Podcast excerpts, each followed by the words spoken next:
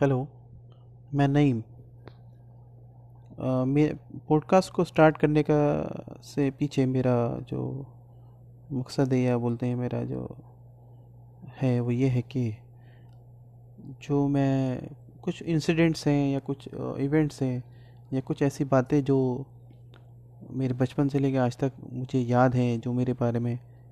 मुझे पता है या मैं सोचता था या ड्रीम करता था या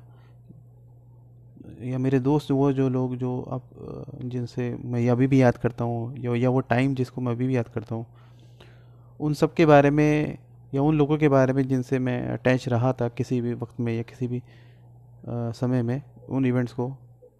उसके बारे में अब आपको मैं इस पॉडकास्ट में इसके बाद में बताऊँगा।